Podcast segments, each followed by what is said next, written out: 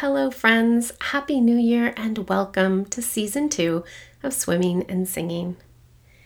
Before we get started, I want to share something coming up in January that I'm super excited about. I'll admit, I have a complicated relationship with New Year's resolutions.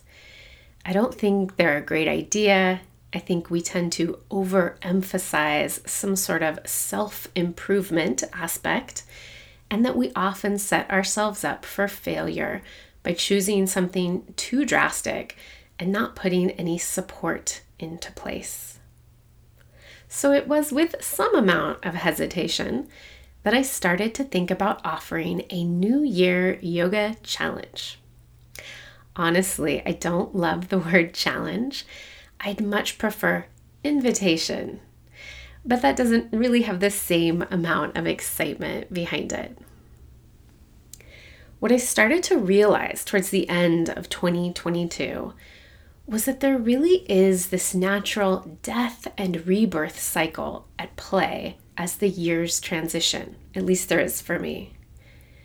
A new year really does feel like a fresh start in some ways, and I've decided to harness that for the power of good. I would love to help you create a reasonable and sustainable yoga habit in 2023 if that's something you'd like in your life.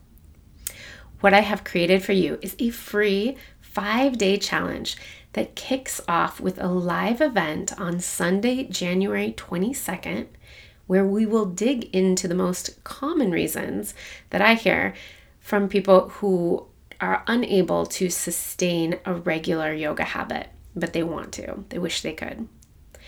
We will investigate what is really going on and I will offer some solutions. And if you can't join us live on that Sunday, the session will be recorded. And then Monday through Friday of that week, you will receive a link to a pre recorded gentle yoga practice created especially for this challenge. The emphasis of these practices will be supporting your nervous system through gentle movement, breath work, and visualization in order to reduce pain, anxiety, and overwhelm.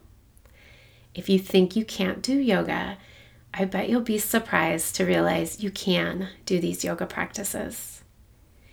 To find out more and to sign up, visit the link in the show notes. I hope I hope each of you who listens signs up and I look forward to practicing with you later this month. Okay, on with the show.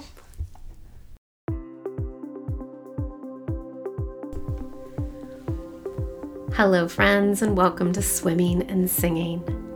I'm Sarah Nelsen. I'm a yoga therapist in Portland, Oregon, and I specialize in working with people dealing with chronic pain anxiety, and overwhelm.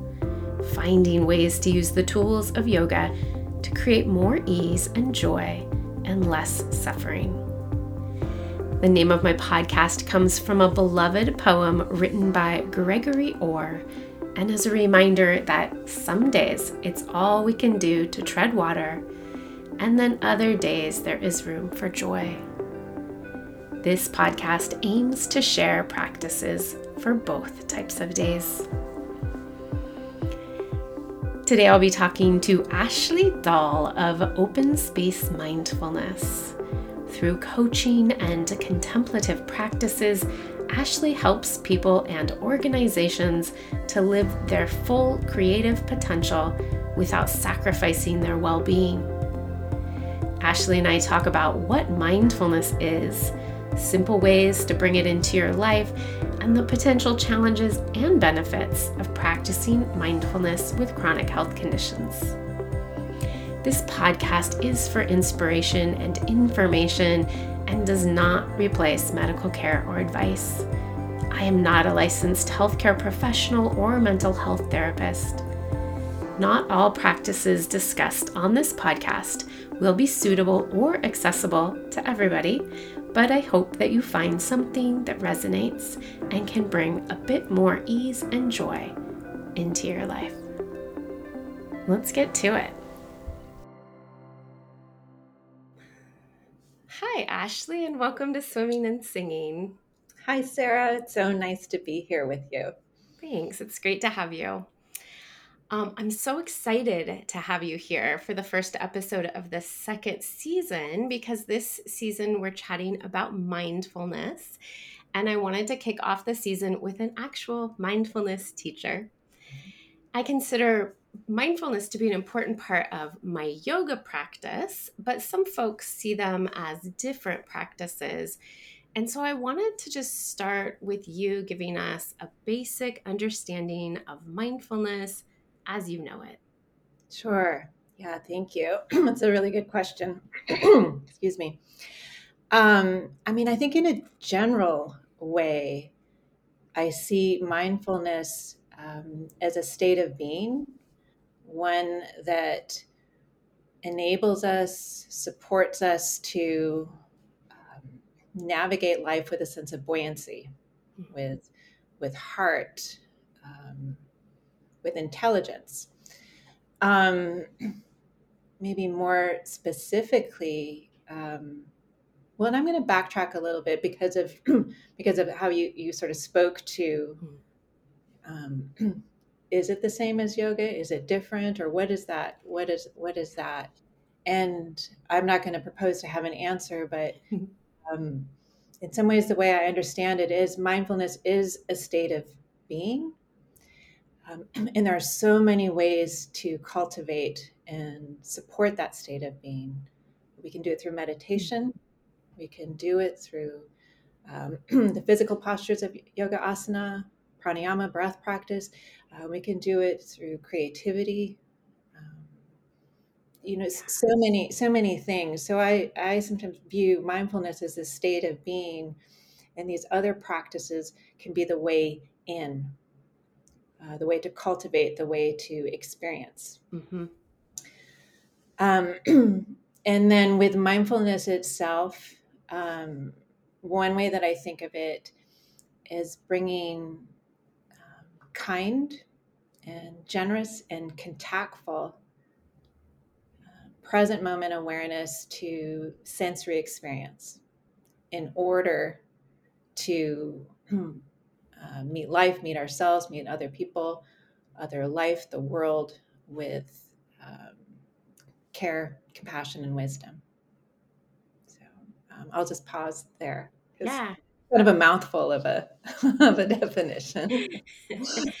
Thank you. Um, would you say that there is mindfulness, the state of being, and mindfulness, the practice, or would you say the things you, you listed, meditation, yoga, other things, are the practices that can potentially bring about the state of being? And again, there's probably not one correct answer? You know, it's a good it's a good question because I I think um and again, I don't I don't know that I have some definitive response or answer to this. Um, I view things like meditation, asana, as these wonderful tools, sort of like if, if you're a musician or a composer, you play scales, right? Mm-hmm the, but the, the, the music is something else. Um, that said, um, mindfulness as a state of being is a dynamic state of being, and so there is a way in which um, kind of hovering and abiding with and being contactful and absorptive with moment to moment sensory experience is a practice. It's something um, at least i personally am not able to like can you know 100% of the time be in that state. So i am i am practicing in that way and i don't know if that's what you mm-hmm. meant i i think i think in my mind sometimes um and maybe in other people's minds we get real focused on like mindfulness practice being specifically maybe a meditation practice. Mm-hmm. But then, you know, then I walk with my dog and I'm so in the moment with him and I'm I'm smelling the smells and I'm feeling the air and I'm trying to kind of inhabit like what is his experience of this walk? Because it's it's so much i think deeper even than mine and um and i think oh well i'm i'm being mindful. I'm i'm i'm in the state of mindfulness. Yeah yeah no that's a great that's a great example because um you know for example someone who swims um, could be doing i don't know swimming some laps and um, wanting to hit a certain time or you know skillfulness and and so then swimming there's a lot of benefits to to swimming in that way and there, one could also be swimming and uh, really in touch with the sensations of water kind of grazing um, grazing our skin can maybe notice oh look i'm judging my stroke rather being in it. And so it's in in that way i would say mindfulness is is doing doing what you're doing and knowing you're doing it. Mm-hmm. yeah. So right now i'm sitting and then if i'm knowing i'm sitting i'm feeling that contactfulness of my my body like being held by the chair being held by earth um, that's where it becomes a mindfulness practice. So that's where i think yeah there's all sorts of ways in yeah. We do associate with meditation and we might have associate it with legs crossed, hands in a mudra. yeah. Um, but even according to the Buddha, we don't, you know, like there's there's all sorts of shapes that that this comes in. Yeah. I love that swimming example because I, I feel like it kind of shows also how yoga can be a way of practicing mindfulness, but also sometimes we're just doing someone might just be doing the shapes and it's it's a workout it's like a different um it's a different kind of practice. Yeah. Yeah so i think that's that's part of it is is um what's the quality of our attention? Um where are we resting our attention? Um where you know like what's the the quality or the nature of our presence? Mm-hmm. yeah. Thank you for that. Yeah so for me, when I feel like I'm in the habit more of practicing mindfulness, of being in that state, especially like off of the yoga mat, like I was saying, like walking the dog or whatever, I find that I enjoy life more. It's like I'm more connected to what I'm doing. Um, I can just appreciate small moments and have a, a better outlook. So I'm curious what you would say or what you know to be the benefits of mindfulness. And I think among some of my listeners would be especially interested if um, you know of benefits for coping with chronic illness and pain and anxiety. Uh, yes. Um, and I'll I'll start by kind of circling back to just your observation of mindfulness um, seems to help you experience enjoy things more. Yeah.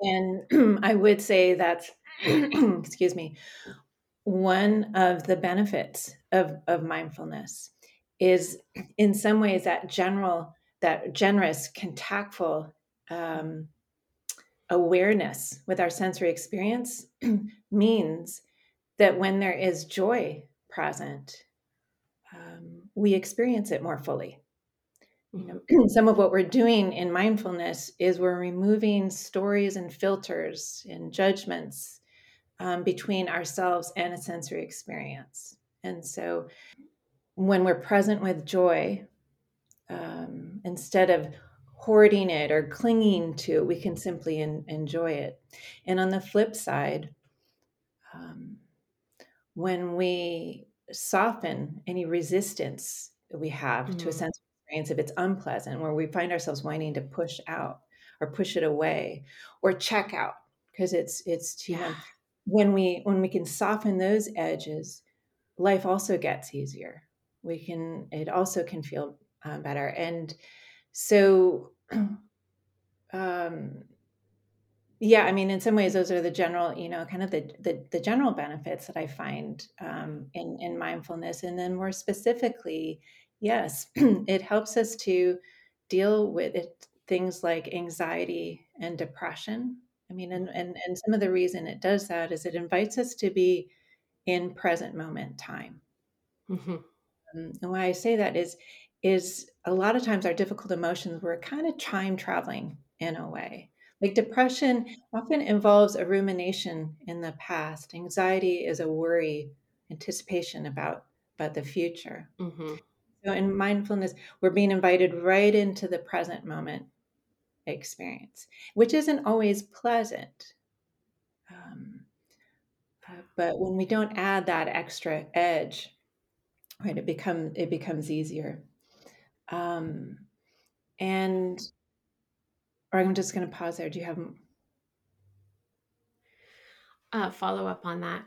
I I don't think so. It makes sense to me. I um I read a book a few years ago. I think it was called Belonging, and the author Toko-pa Turner talks about snuggling with your anxiety instead of struggling with your anxiety and i that's like i've i've taken that to heart and um yeah i do find it easier to deal with yeah. my anxiety if i'm not trying to push it away i'll be honest yeah. sometimes i'm gonna pull up a tv show or something and just disengage from it i can't always sit with it I, but I think I think both of those are really great examples because I mean, in some ways, that's what we're trying to do is is notice what's there and can we mm. bring a skillful response over reaction, and um, and that's a, you know that that sense of care. How can I respond to this moment with care? And when it's a pleasurable moment, it's like okay, I'm going to embrace it. If it's a really tender or difficult moment, it's like what would be responsive? Maybe a hand over our heart um, maybe taking a maybe taking a, a walk. And sometimes um, it means taking a break. And so and there's so there's a difference in terms of just numbing out and sort of noticing yeah i've been struggling all afternoon. My stamina is down. I don't have it in me to be you know present I need to rest a little bit. I'm going to go and I'm going to go and do something else. I'm going to go watch this this movie. I'm going to take a bath, right? So there can be again that sort of difference. Are we just sort of autopiloting into something, or are we consciously um, yeah. responding? Oh, I love that. Thank you. Yeah. Um, and then circling back to to you, you brought up, I think, chronic pain, chronic mm-hmm. chronic illness, and um, yeah, mindfulness has also been shown to lessen um, chronic pain, um, and now you know, and to to be supportive in navigating um, chronic illnesses. And I can sort of speak to it in a couple of different ways. Um, one is often what happens, like for example, with pain or physical discomfort, there's those sensations themselves that tend to not mm-hmm. feel good. And then what can happen is um, we can kind of constrict in the presence of them or resist, um, or we can judge the experience, which layers on more difficulty um, and so tends to increase the the experience of, of pain.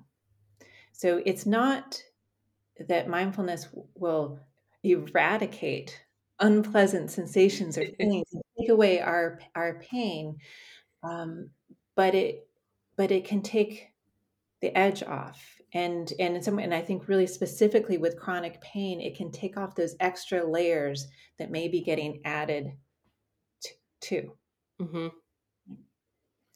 Um, and I know from like I I have an autoimmune disease, and um, there was a you know I would say nine months for for me when I was if I was paying attention twenty four seven, um, experiencing re- really difficult mm-hmm. physical sensations.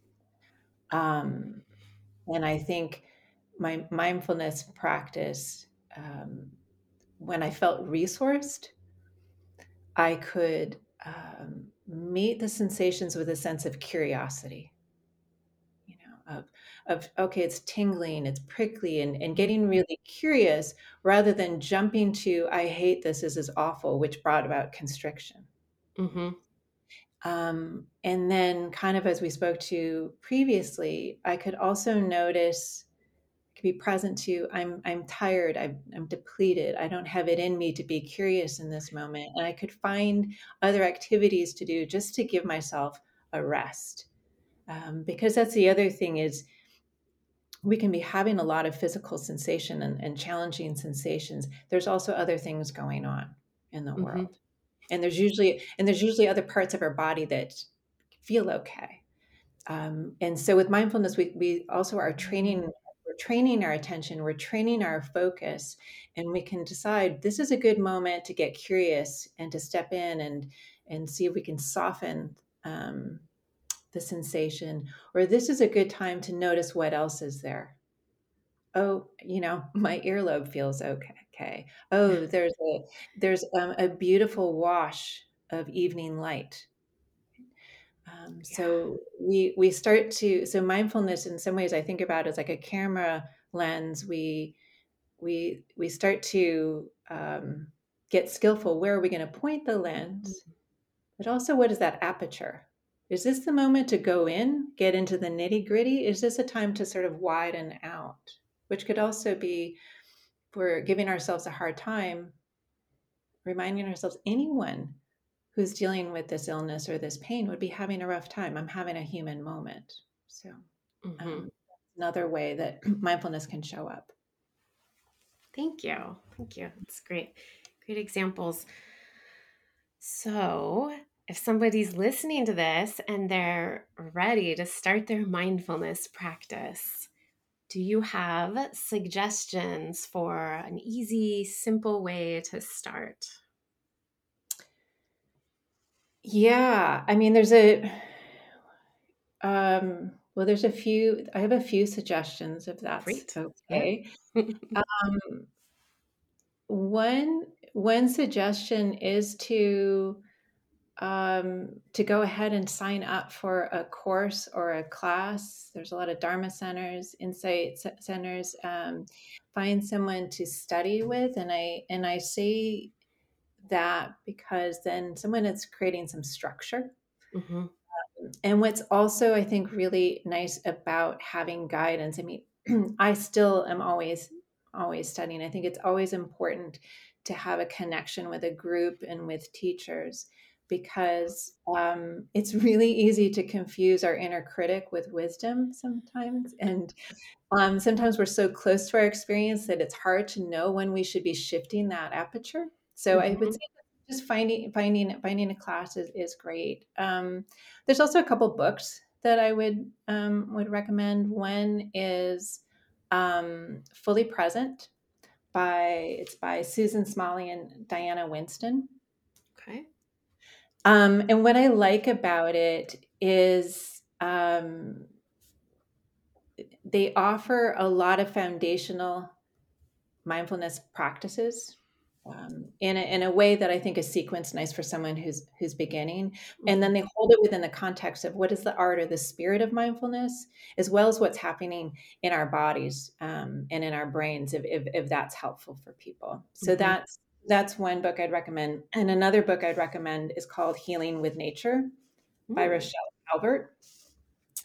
And this sort of speaks to what happens when we're, you know, when we're when we're struggling, because most people um, start to explore a mindfulness practice because they're struggling in some way. They're they're navigating something that's that's hard, right? Yeah and and healing with nature is um, is a book that brings mindfulness and somatic practices um, to heal from trauma and um, it's so it also provides some very accessible mindfulness practices um, within that context of, um, of of healing and in the context of when there may be a lot of tender material mm-hmm. present and with the support of the natural world, which for many people can find that um, particularly supportive. So those would be my book recommendations. Excellent. Thank you. I will link to those as well in the show notes. Great. Okay. I did a, um, I took a, I don't know, was it eight or 12 week, the mindfulness based stress reduction yeah. MBSR yes. course yeah. years ago and um, loved it very much. Yeah, yeah. I think courses like that, and a lot of times, like um, in the insight tradition, there'll be like six week courses, or um, and I know a lot of times yoga studios, different places have have Yeah. these, but the I think they do a great job of like of offering some um, foundational practices. But I think the other really, I don't know. I mean, I'm curious about your experience, but to me, one of the other gifts of of being a part of those is listening to the reflections and experiences of others.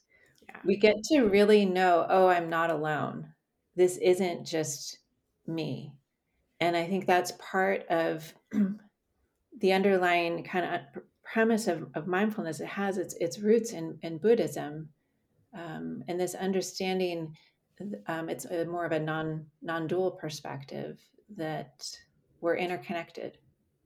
We belong. Um, our worth is not on the line. And, and so I think that's a, a reason why I think it's helpful not to simply practice mindfulness on our own, Mm-hmm. um, but to be in community and be in connection. Yes, I definitely agree with that. I am a former librarian, so I'm a book lover and sometimes like to, you know, try and go it on my own. But I agree that having the support of a, teacher there, as well as, you know, a room full of, of people all going through similar experiences, it was very helpful. I imagine that translates very easily to online in these days, which, you know, just opens up the possibilities for um, all kinds of uh, opportunities. Yes. yes. You know, I, I, hadn't thought to ask this, but since you brought up that it, it, it, does come out of the Buddhist lineage, you know, I have, I believe, um, listeners from all different sorts of faith traditions. And so, do you think mindfulness is compatible with different religions and faith traditions? Do you feel like someone needs to be identify as a Buddhist to practice mindfulness? Yeah, I um, I definitely do not think people need to identify in, um, with with that. And I mean, even in Buddhism, the invitation is don't take, you know, don't. Buddha's like, don't take my word for this. See for your, for yourself. That it is um, the spirit of it is is non dogmatic and is something for people to get curious about themselves. And um, uh, and there are a lot. They've done a. there's a lot more sort of understanding too of teaching mindfulness in secular settings um, that can help uh, for some people more easily see themselves kind of within the within the practice. So mm-hmm. yeah, I I you know I just invite people to to get get curious, check out different teachers, different lineages, and and see what resonates. Yeah, thanks. So, the last thing before we go, I would love it if you could share where folks can find you and if they'd like to know more about you or to work with you. I'll also include this info in the show notes. Great, thank you. Yeah, um, two great places to find me would be my website. Mm-hmm. So that's openspacemindfulness.com and um, which has a newsletter and that's a that's a that's a super way to find out kind of what i'm up to. Um, people can also find me on instagram mm-hmm. and my handle is openspacemindfulness.com um, what was did you have another part of that well, just how to find you, especially if they want to work with you. Um, and did you want to talk about your weekly yoga nidra offering? Yeah, yeah. Um, so I do a weekly yoga nidra class, and for people not familiar, yoga nidra is like guided deep relaxation. It's really restorative and taps into our kind of innate capacity to heal. Mm-hmm. And um, I bring a mindfulness approach to that. We always do a little bit of a transitionary meditation um, before, and we come out with a meditation. And I um, and I find people first. It can also be a nice way for people who are curious about meditation and feel they can't do it. Um, uh-huh. That it's a way to sort of experience that state, that mindfulness state, and, and be, be guided. So that's on Tuesday evenings, um, 5.30 to 6.30 Pacific Standard Time, online, all, all welcome. Great, cool. I also saw on your website you have a some sort of nature retreat coming up in June. Yes, I am super, super excited. So I'll be doing a weekend nature meditation retreat June 9th through 11th. Well, we'll be exploring um, sort of the radiance of mm-hmm. living in reciprocity. So it, yeah, it will involve um, some nature-based contemplative practices, um, delicious meals on a beautiful land um, in June. So that's the. I think the registration will open late late January, but I'm super super excited. So yeah, that sounds great. And I I bet the best way to keep on top of that info is to sign up for your newsletter. Yes, that would be yeah. Yeah. That would be great. Okay. Well, Ashley, thank you so much for joining me today. It was really a pleasure to chat with you about mindfulness. Yeah, thanks again, Sarah, for, for having me. I really enjoyed this. Thank you so much for listening to Swimming and Singing. Links and contact information for me and my guests can be found in the show notes and on my website. Don't forget to sign up for the free Yoga Habit Challenge. If you like what you've heard, please share this podcast and if you have thoughts or comments you'd like to share with me, please reach out. I'd love to hear from you. Until next time, keep swimming and keep singing.